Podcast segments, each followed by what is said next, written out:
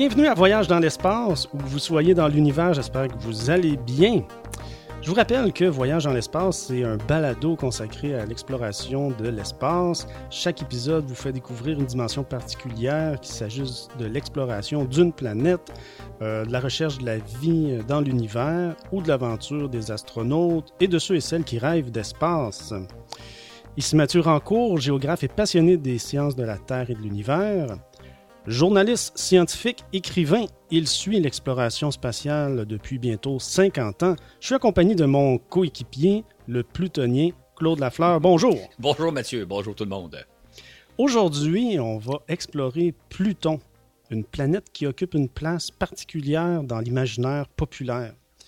Cette planète a en effet été découverte récemment, en 1930, par un astronome américain de sorte qu'il y a peut-être encore de nos jours des gens qui se rappellent de sa découverte. Surtout, on a tout appris à la petite école qu'il s'agissait de la plus petite planète et de la plus lointaine aussi du système solaire. Mais voilà qu'en 2006 éclate une controverse. Pluton est relégué au rang d'une planète naine. Pluton est maintenant une planète naine. Et de nos jours, certains pensent qu'on a perdu Pluton.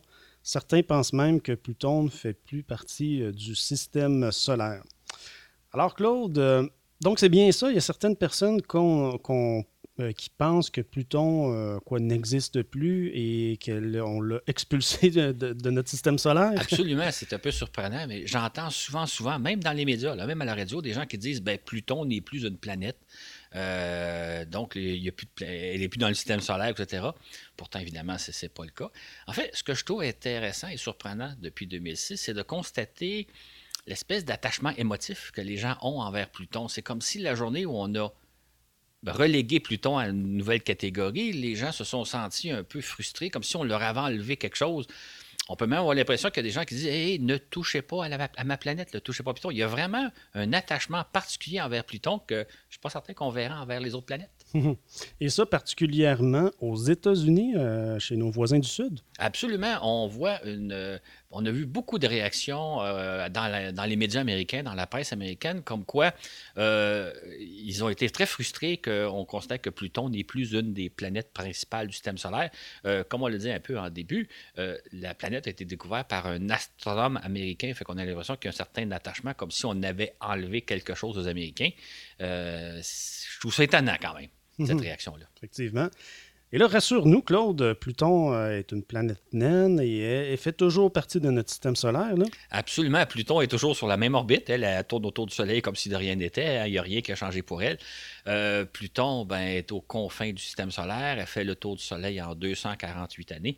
Et pour elle, il n'y a rien qui a changé. Là. Elle faisait toujours partie du système solaire, rassurons-nous tout le monde. Mais même pas au courant qu'elle vient de changer de statut. Une autre bonne raison de parler de Pluton aujourd'hui, c'est le fait qu'il y a trois ans, on l'a exploré pour la première fois à l'aide de la sonde spatiale New Horizon. Donc, euh, rappelez-vous qu'en juillet 2015, euh, New Horizon a traversé le système plutonien. Ça a été pour nous l'ultime chance de découvrir enfin cette petite planète euh, lointaine, inexplorée. Donc, ça a été vraiment tout un moment à vivre. En fait, ce qui est intéressant, c'est que c'est la dernière planète qu'on a explorée, que tout le monde connaissait, tout le monde avait entendu parler de Pluton, mais on ne l'avait jamais explorée. Ce qui fait qu'à l'été 2015, on connaissait pas grand-chose de la planète parce qu'elle est tellement loin de nous que c'est difficile à observer, comme on va le relater dans les prochaines minutes. Ce qui fait qu'à l'été 2015, on a vraiment tout appris sur Pluton, on a vraiment découvert Pluton et euh, c'est quelque chose d'assez unique dans l'histoire de la conquête spatiale de découvrir quelque chose comme Pluton, à savoir au sujet duquel on connaît à peu près rien. Et là, soudainement, on apprend à peu près tout ce qu'il y a à savoir sur Pluton. Aujourd'hui, euh, on va remettre Pluton à sa place, si on peut dire. On va faire le bilan de ce qu'on sait au sujet de la petite dernière du système solaire.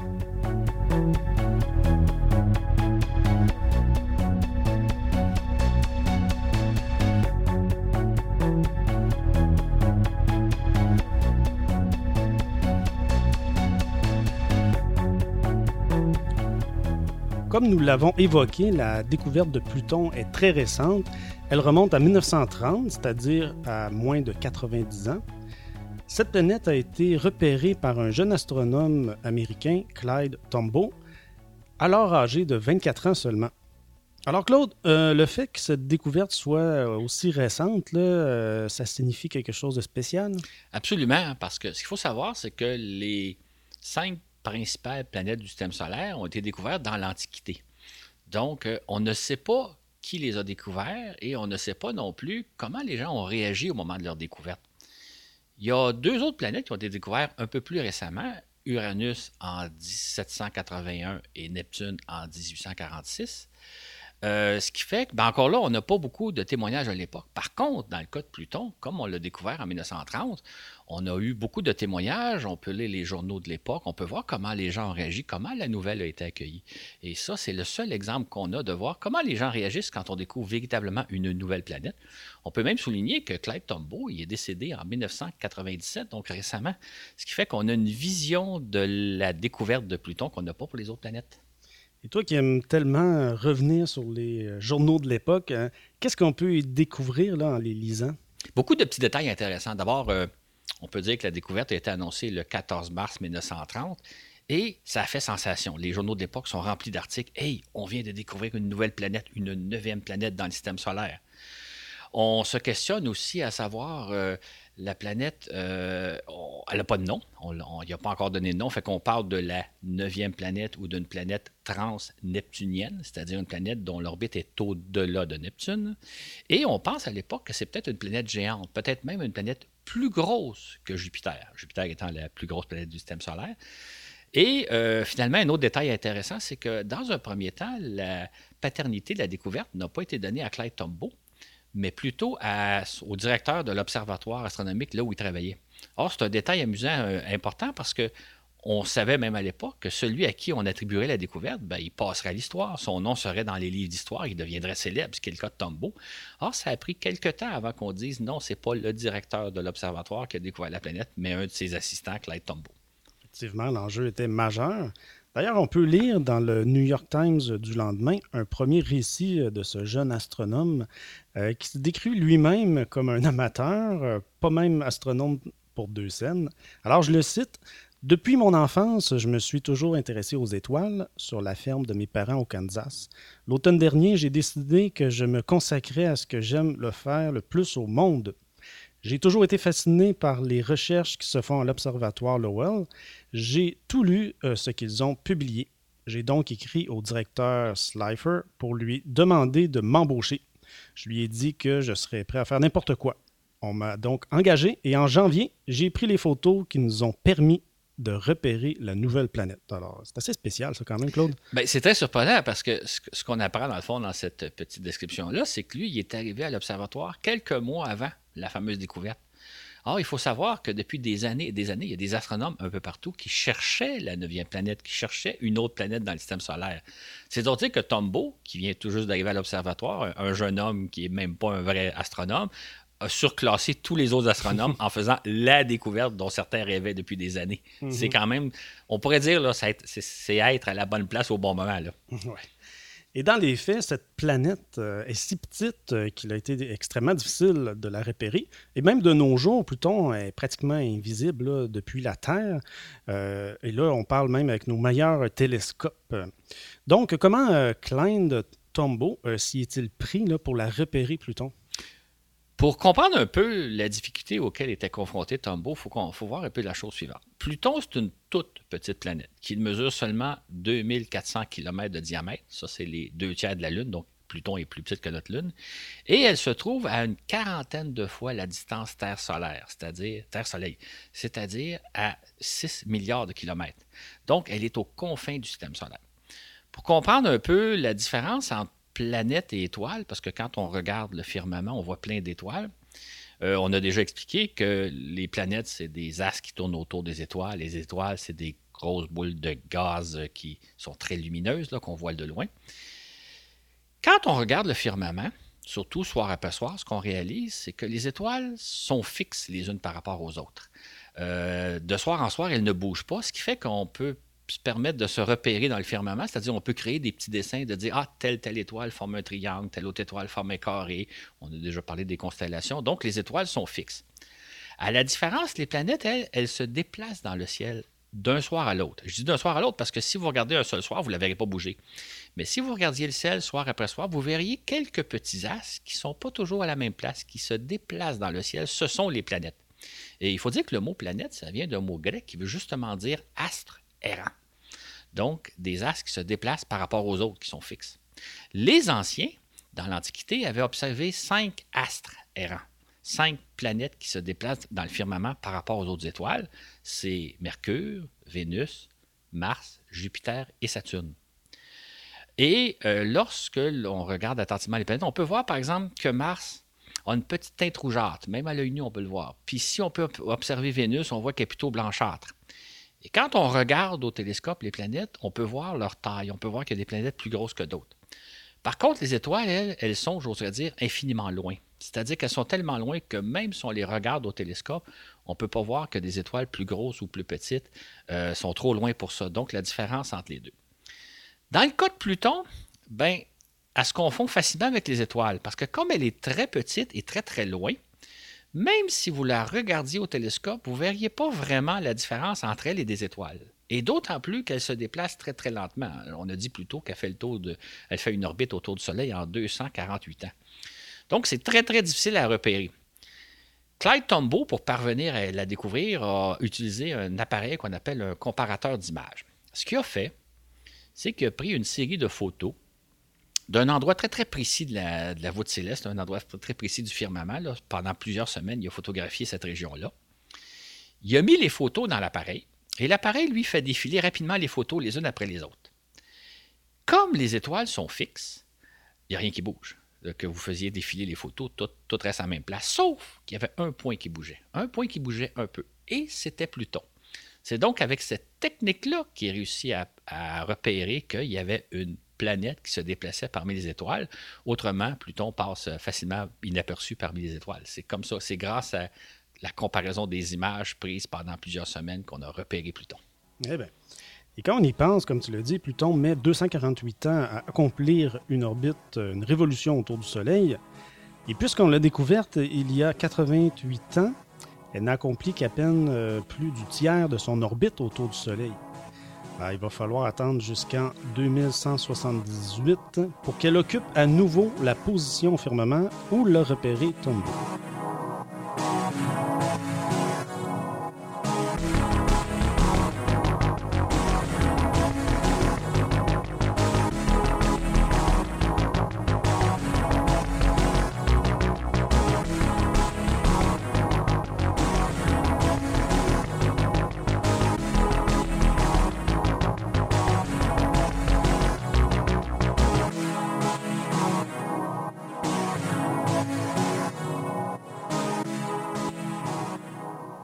Comment on est arrivé, arrivé à baptiser cette fameuse euh, planète euh, qu'on a finalement appelée Pluton? C'est une jeune Britannique de 11 ans, Vanetta Burney, qui a eu l'idée d'attribuer à, la planète le nom du dieu des mondes souterrains, de, l'enfer en quelque sorte. Que c'est elle qui a suggéré de fouiller dans la mythologie puis de dire on va l'appeler Pluton, le, dieu de, de l'enfer. Il faut aussi dire que euh, en anglais, la planète s'appelle Pluto, P-L-U-T-O. Et qu'en 1930, Walt Disney a créé un nouveau personnage, un petit chien, qui est le chien de Mickey Mouse. Et c'est un petit personnage sympathique. Et il l'a nommé Pluton, euh, Pluto en quelque sorte. C'est pas un hasard, c'est en s'inspirant de la planète. Mais ça, ça a, contribué à rendre la planète en quelque sorte sympathique. Il y avait un chien amusant qu'on aimait tous qui s'appelait Pluto et qui porte le même nom que la planète. Donc, euh, euh, Walt Disney a comme participé à faire en sorte qu'on aime tous un peu la planète parce qu'on l'associe un peu au chien Pluto. Et par sa petite taille, comme on l'a dit, et son grand éloignement, est-ce que Pluton, Claude, demeure encore difficile de nos jours à observer? C'est très difficile d'observer Pluton. Je ne suis pas certain qu'il y a des astronomes amateurs qui sont capables de, l'avoir, même avec un bon télescope. En fait, il a fallu attendre les années 1990 pour commencer à avoir des photos, j'oserais dire, dignes de ce nom. C'est-à-dire qu'on s'est servi du télescope spatial Hubble, qui est notre télescope le plus puissant, pour repérer Pluton.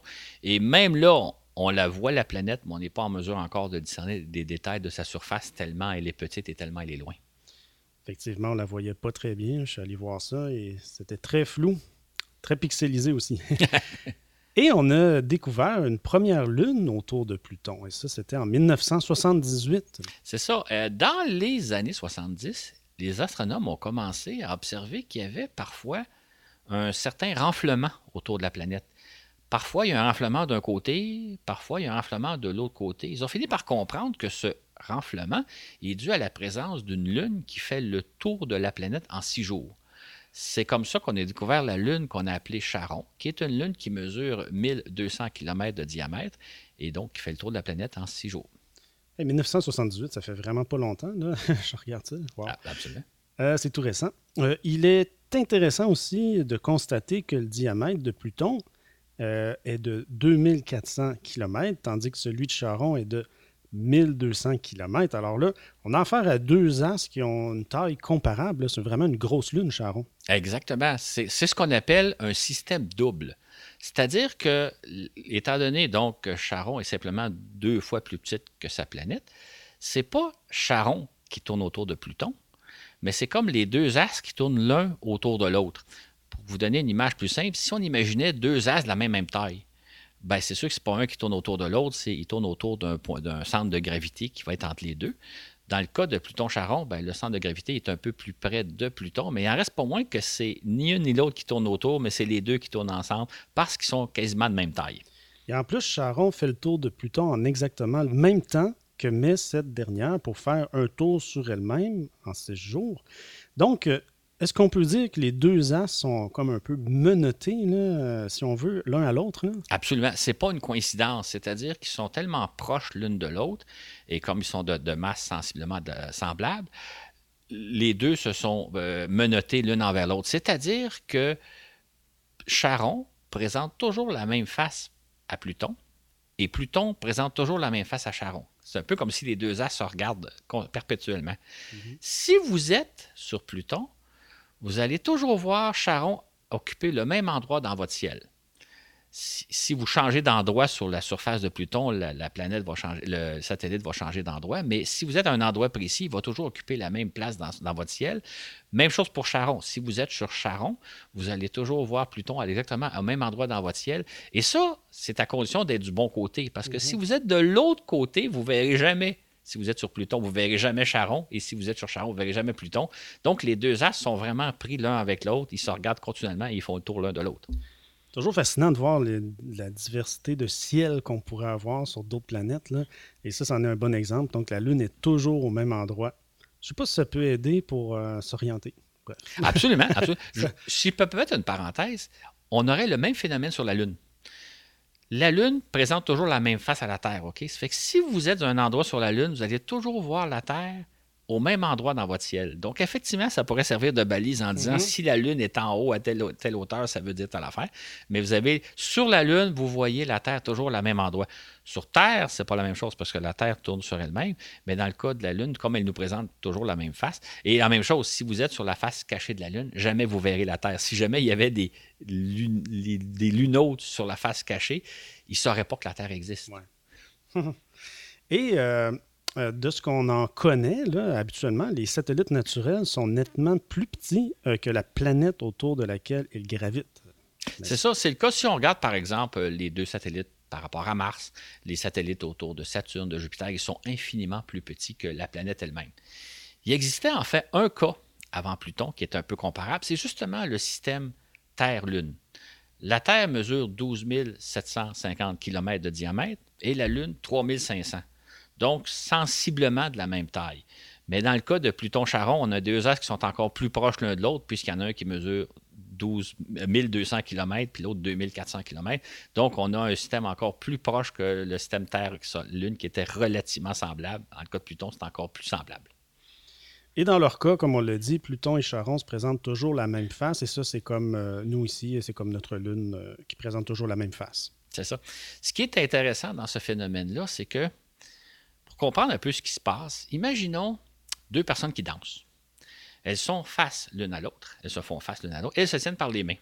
Et elles tournent l'une autour de l'autre. Donc, c'est le, le, cas de, Charon et de Pluton. Ils se regardent toujours aux yeux dans les yeux et tournent. Et ça, ça se fait en six jours. Ce qui fait que sur Pluton, comme sur Charon, la, journée, la, période diurne, dure à peu près trois jours terrestres et la nuit dure à peu près trois jours. Et quand vous êtes sur un des deux astres, puis que vous regardez l'autre, vous voyez l'autre faire des phases, un peu comme les phases de la Lune. quand on a la pleine Lune, la demi-Lune, la nouvelle Lune, ben, si vous êtes sur Pluton, vous voyez euh, une nouvelle Charon, un demi-Charon, une pleine Charon, et le tout en six jours seulement. Donc, toutes les phases de la Lune que nous, on voit sur une période d'un mois, ben, dans le duo Pluton-Charon, ça se passe en six jours seulement. On pourrait dire que c'est une sorte de couple très fidèle un à l'autre, et en fait, les deux astres dansent en se regardant constamment yeux dans les yeux, et ça depuis des millions d'années. c'est un peu la planète des amoureux. On pourrait dire ça. Hein. On pourrait dire que c'est comme un peu la planète des amoureux parce qu'ils se regardent toujours face à face.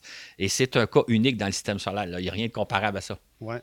Ça doit être un peu. Je euh, je sais pas si une planète peut être étourdie, mais ça doit être étourdissant en tout cas. Ben, comme tout le phénomène se passe en six jours, hein, imagine le cycle des planètes, imagine, ça doit effectivement être un peu étourdissant, mais ça, l'amour, hein, des fois, c'est un peu étourdissant aussi. une autre caractéristique de Pluton, c'est qu'elle gravite autour du Soleil sur une orbite non circulaire, donc une orbite, une orbite euh, dis-je bien, euh, elliptique. Ça, c'est unique dans le système solaire. En fait, ce qu'il faut savoir, c'est que les huit autres planètes gravitent sur des orbites circulaires. Ce que ça veut dire, c'est que les planètes gardent la même distance du Soleil. Si on prend l'exemple de la Terre, la distance moyenne Terre-Soleil, c'est 149,5 millions de kilomètres, à plus ou moins 2 millions et demi de kilomètres. Donc, ça veut dire que tantôt la Terre se rapproche à 147 millions du Soleil, tantôt elle s'éloigne à 152 millions de kilomètres du Soleil, mais c'est à peu près toujours la même distance. Dans le cas de Pluton, et c'est le, cas, pour les sept autres planètes aussi qui sont sur des orbites circulaires, dans le cas de Pluton, parfois Pluton se rapproche jusqu'à 30 fois la distance Terre-Soleil, et parfois elle s'éloigne jusqu'à 50 fois la distance Terre-Soleil. Donc la, variation est considérable.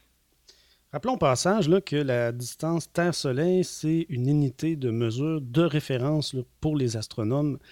Euh, ils en parlent comme de l'unité astronomique, un peu l'équivalent comme nous pour euh, le kilomètre, par exemple.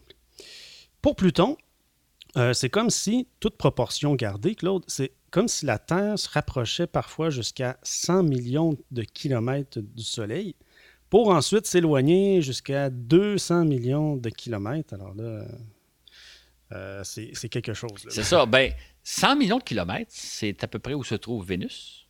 Et 200 millions de kilomètres, c'est là où se trouve Mars. Imaginez si la Terre, au cours d'une année, se balançait, parfois est aussi proche du Soleil qu'est Vénus, et parfois est aussi loin du Soleil qu'est Mars. Alors, on peut s'imaginer qu'on subirait des écarts météo euh, extrêmes euh, qui auraient assurément, je pense, euh, entravé le développement de la vie, en tout cas la vie complexe comme on la connaît, ce serait impossible, voire même le développement de la vie aurait pu être compromis avec une orbite aussi elliptique pour la Terre? Absolument. on a juste à penser euh, les écarts de température qu'on vit sur Terre entre l'été et l'hiver, mais là, on a une planète qui reste sensiblement à la même distance. On peut penser que si on se baladait entre Vénus et Mars, euh, les écarts seraient tellement grands que probablement que la vie sur Terre serait impossible. Je joue une parenthèse ici. Donc, au niveau des saisons, c'est dû aussi au fait que la Terre est inclinée à 23 degrés. Donc, euh, euh, lorsque c'est l'été ici dans l'hémisphère nord, euh, euh, il fait chaud. puis c'est que les rayons arrivent d'une façon plus directe à la Terre. Et bizarrement, l'été, la Terre est située plus loin par rapport au Soleil alors que l'hiver, elle est plus près du Soleil, mais les rayons arrivent en oblique, donc ça diminue l'énergie solaire. Alors là, une toute petite inclinaison comme ça fait varier nos saisons, mais c'est quand même très stable ici sur Terre. si euh, la Terre devait se promener euh, de Mars à, Vénus, euh, on aurait des, comportements météo extrêmes, c'est bien évident. C'est. Peut-être une petite nuance à apporter, c'est que nos variations de température se produisent sur une, année, c'est-à-dire que la, Terre sa distance minimale et sa distance maximale se produit en cours d'une année. Dans le cas de Pluton, quand même, elle fait le tour du Soleil en 248 ans. Ça veut dire qu'il s'écoule 248 ans entre le moment où elle est le plus proche de du Soleil et celui où elle est le plus, loin. Donc, les variations ne se feront pas aussi rapidement que sur Terre, mais il en reste pour moi qu'il doit y avoir des écarts de température assez hallucinants entre le moment où elle est le plus proche et celle où elle est le plus loin du Soleil. C'est vrai. Fin de la parenthèse. Et comme on a découvert Pluton il y a 88 ans, on est loin d'avoir pu observer ce qui se passe à sa surface lorsqu'elle se trouve à son point le plus éloigné du Soleil, comme tu viens de le dire. En effet, Pluton s'est trouvé à son point le plus rapproché du Soleil en 1989. Elle atteindra son point maximal en 2114 pour revenir à passer près du Soleil en 2237. 2114, là, il y a peut-être des gens qui sont vivants aujourd'hui qui vont être encore là, c'est-à-dire qui vont être là au moment où Pluton va être le plus loin du Soleil. Ou si c'est pas des gens qui sont encore vivants, ben leurs enfants ou leurs petits-enfants vont être là. C'est quand même pas si loin. Pas si loin. Ce sera pas nous, mais c'est pas si loin. Exactement.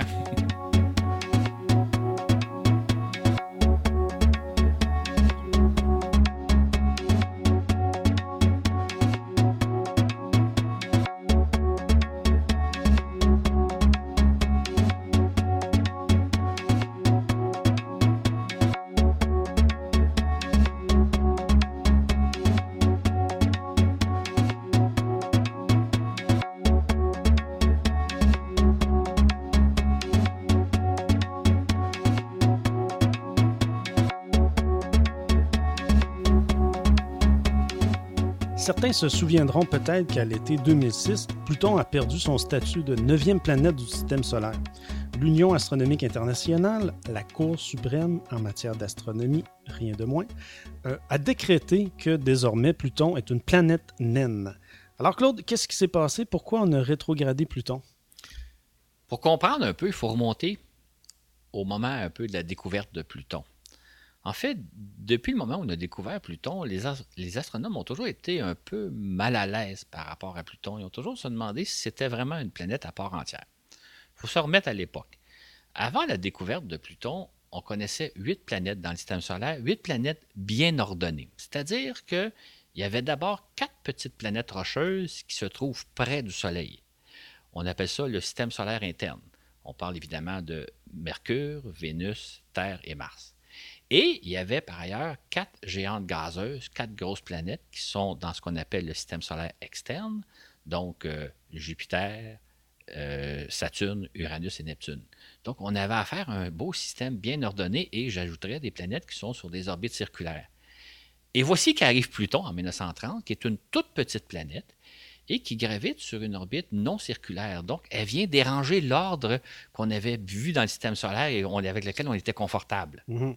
Il y a toutes sortes d'autres objets euh, célestes, comme les astéroïdes aussi, par exemple.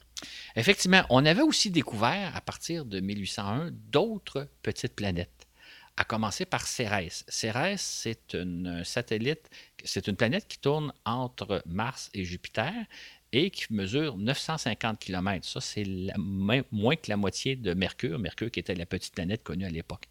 Donc, d'ailleurs, quand on a découvert Cérès, on a considéré que c'était la huitième planète du système solaire. On est en 1801, on n'a pas encore découvert Neptune.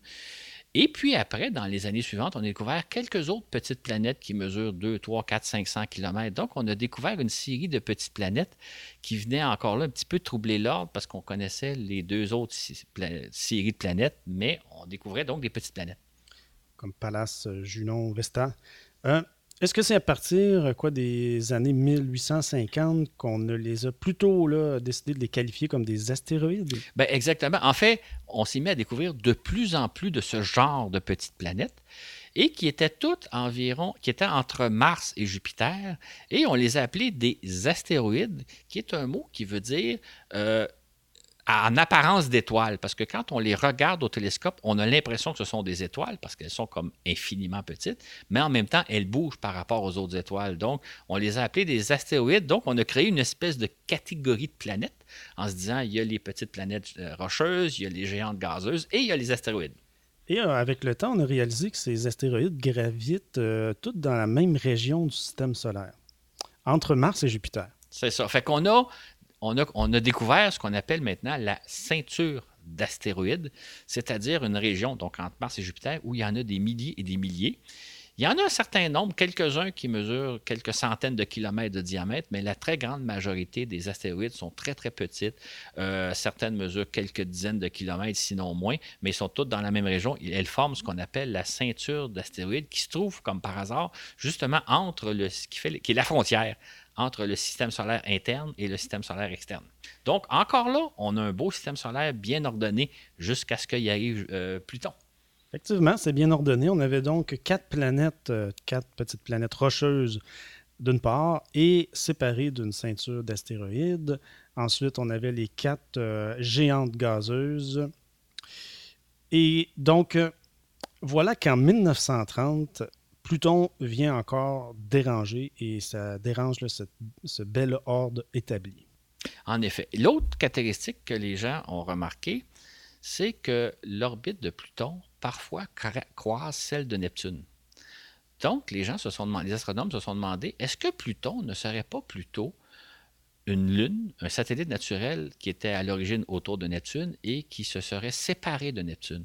Donc, encore là, l'idée de dire Pluton n'est peut-être pas une planète à part entière, mais c'est peut-être plutôt une lune qui vagabonde à travers le système solaire.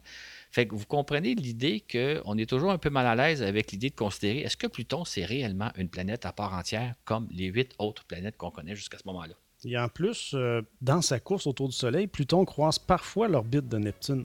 Donc, c'est-à-dire que durant une portion de son orbite, elle se trouve plus proche du Soleil que ne l'est Neptune. C'est un peu drôle, ça. Elle vient toujours déranger l'ordre, dans le ah c'est ça. Pluton, c'est une trouble fête. Ouais. Il y a donc toujours eu des débats quant à la véritable identité de Pluton, qui venait troubler l'ordre qu'on voulait sans cesse voir régner dans le système solaire.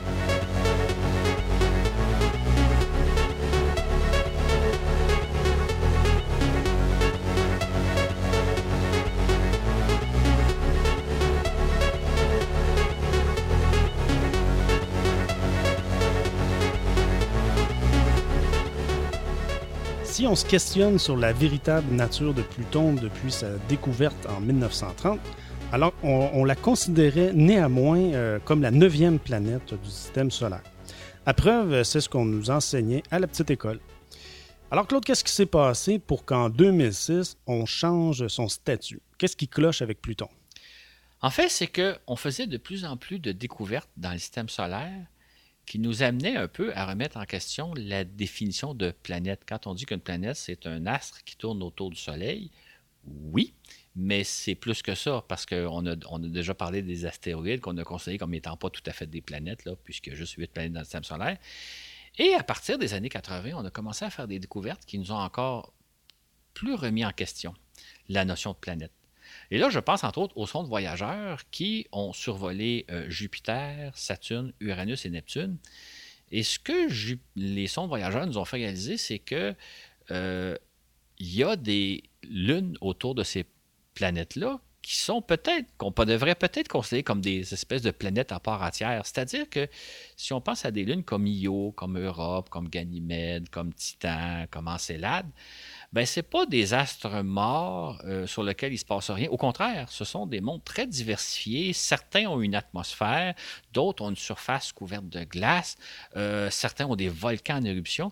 Ce qui fait qu'on a comme découvert, j'oserais dire, des nouvelles planètes, c'est-à-dire des mondes très intéressants à explorer. Puis on s'est dit, ben je comprends que ce sont des satellites naturels qui gravitent autour de certaines planètes, mais dans le fond, on devrait peut-être élargir notre notion de planète, d'où l'idée qu'on remettait de plus en plus en cause la simple notion de dire une planète, c'est un astre qui tourne autour d'une étoile. C'est peut-être plus que ça. Puis en plus, à partir de 1995, on s'est mis à découvrir des planètes autour d'autres étoiles, donc les fameuses exoplanètes euh, dont on a déjà parlé. On pourrait, dire, on pourrait parler, sans aller dans le détail, qu'on a fait deux grandes sortes de découvertes. On a d'abord découvert qu'autour des autres étoiles, il y a des planètes d'un type qu'on n'a pas dans notre système solaire. Et surtout, ce qu'on a découvert, c'est que les autres systèmes planétaires ne sont pas ordonnés comme on a l'impression que notre système solaire l'est. C'est-à-dire que, comme on l'expliquait avant, on, voyait notre système solaire comme étant quatre petites planètes rocheuses près de l'étoile, quatre géantes gazeuses à grande distance. Quand on va autour des étoiles, on voit que ce n'est pas ça du tout. En fait, quand on regarde les autres étoiles, on trouve toutes sortes de systèmes planétaires, mais rien qui se compare au nôtre. Donc, la notion de dire un système stellaire, un système planétaire doit être bien ordonné, les petites planètes près de son étoile, les géantes à grande distance, ça tient plus. Fait que ça aussi, ça remet en cause toute l'idée de dire nous habitons dans un système solaire bien ordonné, formé de huit planètes, avec laquelle il y a une neuvième planète qui vient un peu troubler les cartes. Donc, de plus en plus, notre notion de système solaire bien ordonné était toujours de plus en plus mis à mal. Et puis, en 2005, on a découvert Eris, un astre de la taille de Pluton, qui circule lui aussi sur une orbite euh, excentrique. La distance d'Eris par rapport au Soleil varie de 38 à 98 fois la distance Terre-Soleil, donc entre 38 et 98 unités astronomiques, au cours d'une orbite euh, autour du Soleil qui se fait en 556 ans. Alors voilà que l'ordre, encore une fois, euh, dans lequel on se présentait le système solaire, à nouveau, là, ça, volait en éclats, dans le fond. En fait, le problème qui se posait, c'est que si on considère Pluton comme une planète, est-ce qu'on doit considérer Eris comme une planète? Donc, le système solaire n'est pas composé de neuf planètes, mais de dix. Et on a découvert d'autres astres semblables, des astres qui tournent autour du Soleil, qui ont une taille relativement importante. Et donc, euh, on, peut, pense à des astres comme Sedna, Makemake et compagnie. Donc là, on s'en vient à dire, ben, est-ce qu'on a un système solaire formé de 10, 11, 12, 13 planètes? Effectivement. Makemake, Orcus, par exemple, euh, sont des objets qui circulent sur des orbites très elliptiques et à grande distance du Soleil tandis que Sedna se déplace sur une orbite plus circulaire à 500 unités astronomiques. Cette dernière est d'ailleurs parfois considérée comme la dixième planète du système solaire. C'est donc, Claude, dans ce contexte de chaleur planétaire, d'ébullition planétaire, euh, que s'est tenu le fameux 26e congrès de l'Union astronomique internationale à l'été 2006. Exactement. On est donc à l'été 2006, compte tenu de toutes les découvertes qu'on a faites, particulièrement depuis les 20-30 dernières années, on se rend bien compte que la notion de planète telle qu'on la définissait avant ne tient plus. Il faut peut-être penser à d'autres choses. Et là, le 24 août 2006, euh, après une semaine de débat lieu, on décide de créer une nouvelle catégorie de, de planètes qu'on va appeler les planètes naines, dont Pluton va être en quelque sorte la reine, mais dans lequel on va mettre aussi euh, Senna, Eris et compagnie. Donc, on a créé une nouvelle catégorie pour un peu simplifier les choses, parce que sinon, on aurait, il aurait fallu dire que dans notre système solaire, on a 10, 12, 15 ou 20 planètes. On va noter que lors de cette assemblée-là, il y a eu beaucoup de protestations de la délégation américaine. Les astronomes américains n'étaient pas d'accord et on peut un peu soupçonner que comme c'était un des leurs qui avait découvert Pluton, ils étaient un peu fâchés qu'on relègue Pluton au second rang. Mhm, effectivement, donc euh, il y a vraiment un lien facile à faire ici du fait que c'était un astronome américain qui a été relégué comme ça. Et oui, donc ainsi à Mercure, Vénus, Terre, Mars, Jupiter, Saturne, Uranus, Neptune et Pluton. Il faudrait ajouter Eris, Makemake, Orcus, Sedna, Cérès, donc le premier astéroïde découvert en 1801. Alors ça, ce serait tout un exercice de mémorisation.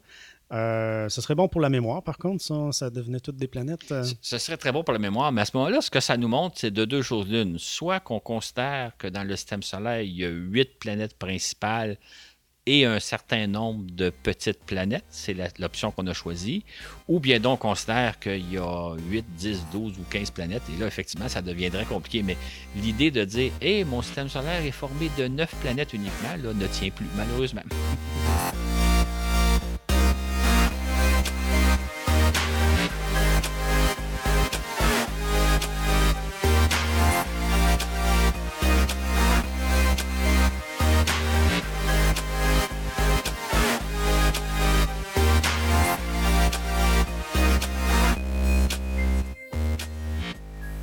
le 19 janvier 2006, soit environ sept mois avant que Pluton ne perde son statut de neuvième planète, la NASA a lancé la première sonde destinée à, l'explorer. Donc, pour la première fois, on allait explorer la dernière planète du système solaire. New Horizon, qui pèse 478 km, 478 kg et qui a les dimensions d'un piano à queue, quitte la Terre à la vitesse record de 16 km seconde franchissant la distance Terre-Lune en seulement 9 heures. Par contre, il faudra 9 ans et demi pour parcourir environ 5 milliards de kilomètres, l'amenant jusqu'à Pluton. New Horizon a abordé le système plutonien à l'été 2015. Le 14 juillet, la sonde est passée à environ 12 000-12 500 km de Pluton à la vitesse de 50 000 km/h. Donc, Claude, ça, ça a été, euh, je m'en souviens, vraiment un moment euh, mémorable, euh, historique même, on pourrait dire. C'était une journée historique à deux niveaux. D'abord, c'était la première fois qu'on explorait une planète que tout le monde connaît, mais c'était la dernière planète du système solaire. Et en même temps, comme coïncidence, ce 15 juillet, 50 ans plus tôt, en 1965, c'était la première fois qu'on explorait une planète à l'aide d'une sonde. On avait déjà exploré la Lune à l'aide de sondes, mais la Lune, ce n'est pas une planète, c'est un satellite naturel. Ce qui fait qu'en 50 ans, exactement jour pour jour, on a bouclé la visite de toutes les planètes du système solaire. On a visité à l'aide de sondes Mars, Vénus, Mercure, Jupiter, Saturne, Uranus, Neptune, et voilà qu'on visitait Pluton. Donc en 50 ans, on bouclait une première visite du système solaire en entier. Et c'est pourquoi tu dis euh, souvent que dans quelques siècles, on va se rappeler de notre époque comme celle où l'humanité a commencé à explorer euh, l'espace. On vit vraiment à une époque privilégiée. C'est-à-dire que faut avoir à l'esprit que durant des, siècles et des siècles, nos ancêtres se sont demandé qu'est-ce que ça a l'air les planètes? On aimerait ça voir Mars, Jupiter de proche, de voir Saturne. Et c'est notre génération, c'est nous qui avons eu ce privilège-là d'assister depuis 50 ans à la découverte des planètes les unes après les autres. Et c'est pour ça que moi, j'ai la conviction que dans quelques siècles, quand on va se rappeler de notre époque, on va se rappeler comme étant l'époque où on est allé dans, on a commencé à explorer l'espace, un peu comme quand nous, on se rappelle les années 14-1500, c'est la période où les gens, les grands explorateurs euh, naviguaient à travers les océans. En 1492, Christophe Colomb découvre l'Amérique. Euh, Magellan, dans les années 1500, va faire le tour du globe. Fait que quand on, se rappelle de cette période-là, c'est de ça dont, on se rappelle. Fait que moi, je pense que dans quelques siècles, ce qu'on va se rappeler de notre époque, c'est celle où on a commencé à visiter l'espace, qu'on a exploré l'espace et à visiter le système solaire. Mm-hmm. Et si on revient à New Horizon, Claude, peux-tu nous rappeler ce qu'on savait à propos de Pluton au moment où New Horizon euh, est arrivé près de Pluton? C'est amusant parce que la planète est tellement loin qu'on ne connaissait pas grand-chose. En fait, il y a un peu tout ce qu'on a dit jusqu'à maintenant. Euh, on savait qu'il y avait une atmosphère autour de Pluton, mais on s'inquiétait un peu, est-ce que cette atmosphère-là n'aura pas tendance à embrumer la surface et qu'on ne la verra pas clairement? On se demandait surtout à quoi a l'air la surface de Pluton? Est-ce que c'est une surface remplie de cratères, un peu comme la Lune? Est-ce que c'est une surface de sable, de glace ou autre? On n'avait aucune idée de ce que l'on découvrirait. Une autre chose qu'on savait un peu, c'est que nos télescopes permettaient de dire Vu de loin, en tout cas, la surface de Pluton est plutôt blanchâtre, alors que la surface de Charon est plutôt foncée. Donc, les deux as n'ont pas les mêmes teintes. Pourquoi? Qu'est-ce qu'on allait découvrir? On n'en avait aucune idée. Et voilà que les images de Pluton sont transmises par New Horizon.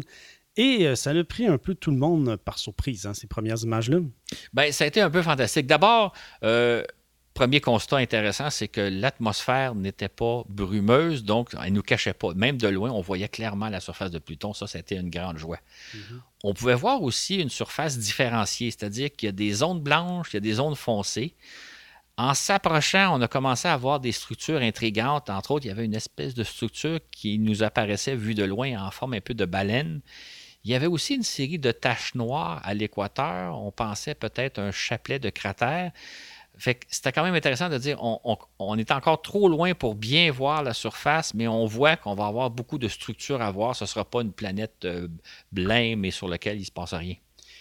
Et euh, les premières, les vues rapprochées de Pluton ont étonné euh, les scientifiques parce que on a constaté qu'il n'y avait pas de cratère. Qu'est-ce que ça veut dire, ça, au juste?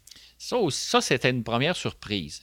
Ce qu'il faut comprendre, c'est que plus une surface est jeune géologiquement parlant, moins il y a de cratères. Et plus une surface est vieille, plus il y a de cratères. L'exemple de la Lune. La Lune et de Mercure d'ailleurs, ce sont des surfaces, des vieilles surfaces de planètes qui n'ont pas été, qui pas changé depuis des millions et des millions et des centaines de millions d'années, fait qu'on voit tous les cratères. Quand on voit peu ou pas de cratères, ça veut dire une surface qui est jeune. L'exemple de la Terre avec tous les phénomènes d'érosion, puis tout ça, il y a déjà eu jadis, il y a fort longtemps, des cratères sur Terre, mais ils ont tous été effacés.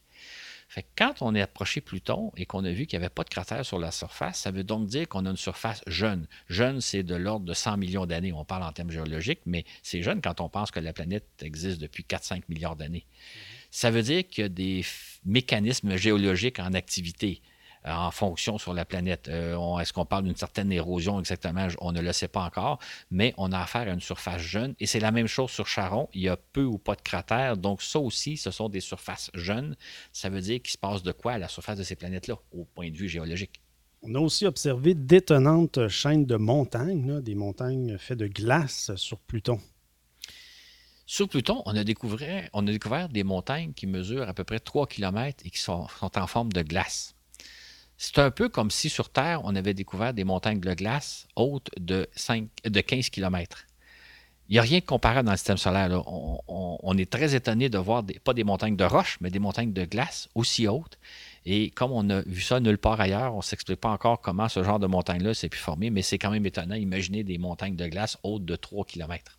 Est-ce que ce serait possible de faire du ski alpin hein, sur ces montagnes-là? Ça doit glisser pas mal. Sait-on jamais? ça doit glisser pas mal. Et aussi, euh, New Horizon a été faire un petit tour euh, du côté de, la Lune Charon. Donc, euh, on, a observé aussi Charon?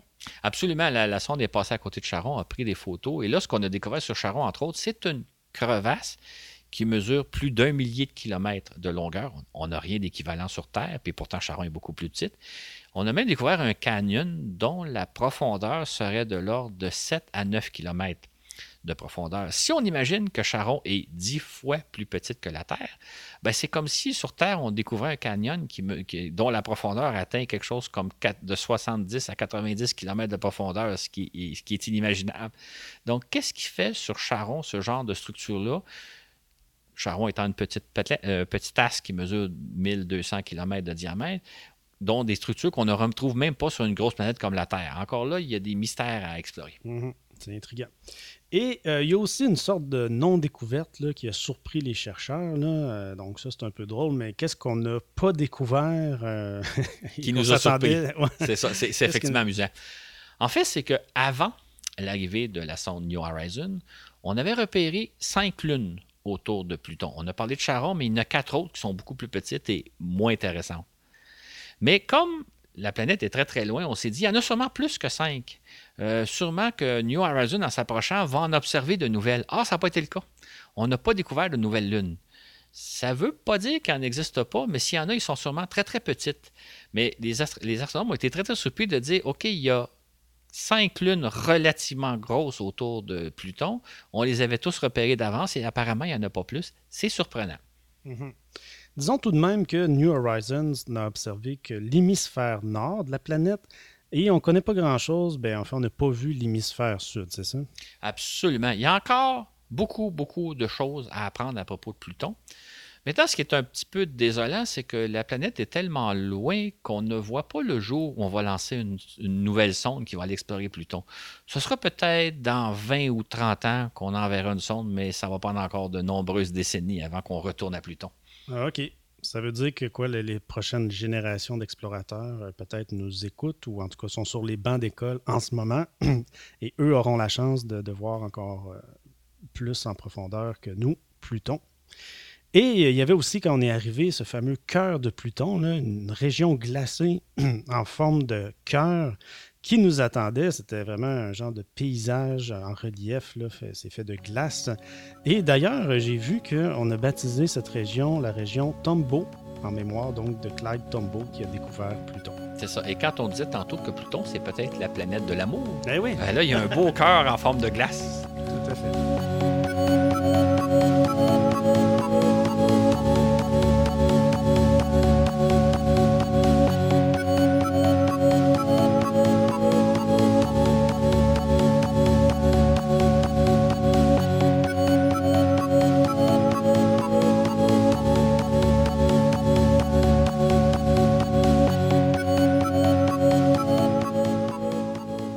Dans la mythologie gréco-romaine, Pluton était le dieu des enfers. Pour nous, Pluton incarne plutôt la vertu de la patience puisqu'il nous a fallu attendre 85 ans entre le moment de sa découverte et les premières bonnes photos qu'on a eues d'elle grâce à la sonde New Horizon. Claude, il y aurait aussi une autre leçon que tu voudrais nous faire part par rapport à l'histoire de la découverte de Pluton? Moi, en préparant le, le balado, je me suis dit, il y a comme une leçon globale à retirer de Pluton, c'est que On aimerait dans la vie que les choses soient simples et ne changent pas. Par exemple, on nous enseignait à la petite école que le système solaire était composé de neuf planètes. Or, les découvertes qu'on fait rendent des choses de plus en plus complexes. Comme on a dit, on a découvert de nouvelles planètes, euh, on remet en question la notion même de planète. Et chose certaine, c'est que si on considérait Pluton comme la neuvième planète, il faudrait rajouter les autres planètes. Autrement dit, ce que Pluton nous enseigne, c'est que la réalité est plus complexe que ce qu'on aimerait qu'elle soit. Euh, le système solaire n'est pas nécessairement aussi bien ordonné qu'on aimerait qu'il le soit. Donc, la réalité, c'est souvent différent de ce qu'on aimerait qu'elle soit et il faut l'accepter. Fait que quand les gens disent ne touchez pas à ma planète, euh, changeons pas les notions que j'ai appris à petite école, ben, c'est parce qu'il faut, faire face à la réalité, dans le fond. C'est un peu la leçon qu'on peut retirer de Pluton. Mm-hmm. Et pour toi, le système solaire aujourd'hui compte bien, c'est bien davantage, c'est bien plus que huit planètes, euh, comme on, l'a appris à la petite école, comme tu dis.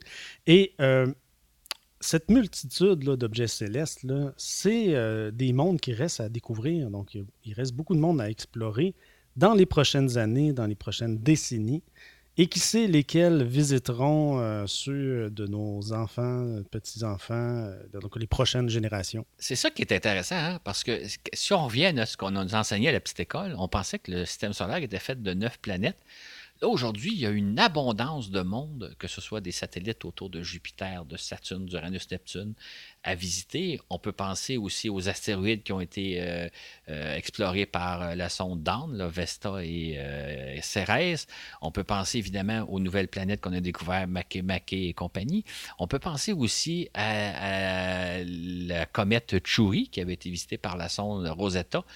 Notre système solaire est donc fait d'une quantité de monde de planètes fort intéressantes à visiter, beaucoup plus intéressant dans le fond le système solaire qu'on connaît aujourd'hui que celui qu'on nous enseignait à la petite école. Parlant de nouveaux mondes à explorer, New Horizons euh, n'a pas terminé euh, sa mission.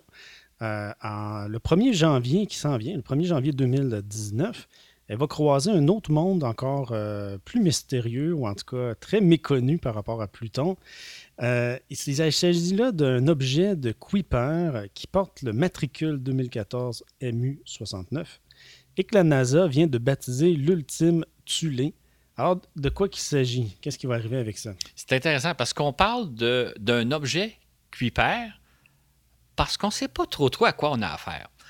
Euh, il est tellement loin, il, orbite au-delà de l'orbite de, de, Pluton. Il se trouve à 43 unité astronomique du Soleil, Pluton est en moyenne à une quarantaine, il est tellement loin qu'on ne peut pas vraiment le voir depuis la Terre. Seul le télescope spatial Hubble réussit à le repérer.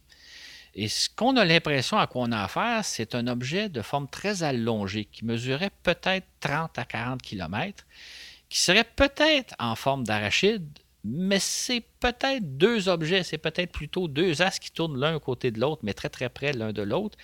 Et on a aussi l'impression d'avoir observé qu'il est de couleur rougeâtre un peu. Il y a des teintes de rouge. Mais il est tellement loin, on sait tellement peu de choses à son sujet qu'on parle d'un objet Kuiper parce qu'on ne sait même pas si on a affaire à un astre ou à deux astres ou à quelque chose ah d'autre. Et il est situé dans la ceinture de Kuiper. Alors, c'est quoi au juste cette ceinture-là? La ceinture de Kuiper, c'est une zone qui se trouve au-delà de l'orbite de Neptune, dans lequel il y a un, certain, il y a un grand nombre d'objets, encore là parce qu'on ne sait pas trop leur nature. Ça ressemble un peu à la ceinture d'astéroïdes qu'on a identifiée entre Mars et Jupiter. Donc, on sait que la ceinture d'astéroïdes est composée de petits, de, petits astéroïdes qui mesurent quelques centaines ou quelques dizaines de kilomètres, comme on a parlé un peu plus tôt. Là, au-delà de l'orbite de, Neptune, euh, de Neptune, oui, euh, il y a euh, toute une région avec laquelle il y a des objets, des astres, appelons-le comme ça pour l'instant, euh, qui sont probablement la matière à partir de laquelle s'est formé le système solaire. Donc, la, matière originelle à partir de laquelle s'est condensé le Soleil et les, planètes et tout ce qu'on a observé jusqu'à maintenant. Et donc, c'est une zone très intéressante à explorer parce qu'on connaît très peu de choses. Et d'ailleurs, le, fameux objet MU69 qu'on va explorer en janvier prochain, ben, c'est peut-être un morceau de matière qui est à l'origine du système solaire, d'où l'intérêt de l'explorer. Et c'est intéressant de savoir, on ne sait pas à quoi on a affaire encore, on va le savoir dans quelques mois. Effectivement. Et je pense qu'elle est très vaste, hein, cette ceinture de Kuiper. Oui, elle est beaucoup, beaucoup plus vaste que la ceinture d'astéroïdes. C'est ça. pour le moment, donc, on connaît peu de choses sur ce fameux objet qu'on va aller euh, découvrir avec New Horizon. Euh, ça pourrait-il arriver encore une fois, Claude, qu'on arrive et qu'on ait tout plein de surprises et tout plein de choses qu'on ne s'attend pas? On va probablement être très surpris. D'ailleurs, ce qui est amusant, c'est que au moment où on enregistre ce, balado-là à l'été 2018, on ne connaît rien, alors que dans quelques mois, à partir du mois de janvier, on va en savoir beaucoup plus. Et ce qui pourrait bien, il se pourrait bien que l'image qu'on en a actuellement, la description que j'en ai faite il y a quelques minutes, soit rien à voir avec la réalité. Ce sera peut-être autre chose, d'où l'intérêt d'explorer le système solaire. Eh oui, et on va pouvoir en reparler, ça veut dire. Donc, ça s'en vient dans quelques mois, ça c'est bien. Donc, dans un prochain épisode ou dans un prochain entre-deux, qui sait, euh, on reviendra sur cette euh, découverte. Sans aucun doute, c'est un rendez-vous. Merci beaucoup, Claude, pour cette excellente émission. Ça m'a fait plaisir.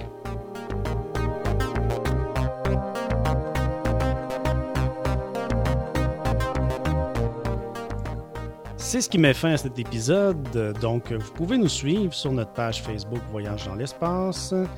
Euh, vous pouvez aussi euh, nous donner des étoiles, soit sur Facebook ou sur iTunes. C'est toujours apprécié. On a aussi une page sur euh, SoundCloud. Sur ce, où que vous soyez dans l'univers, on vous dit à la prochaine pour un autre voyage dans l'espace.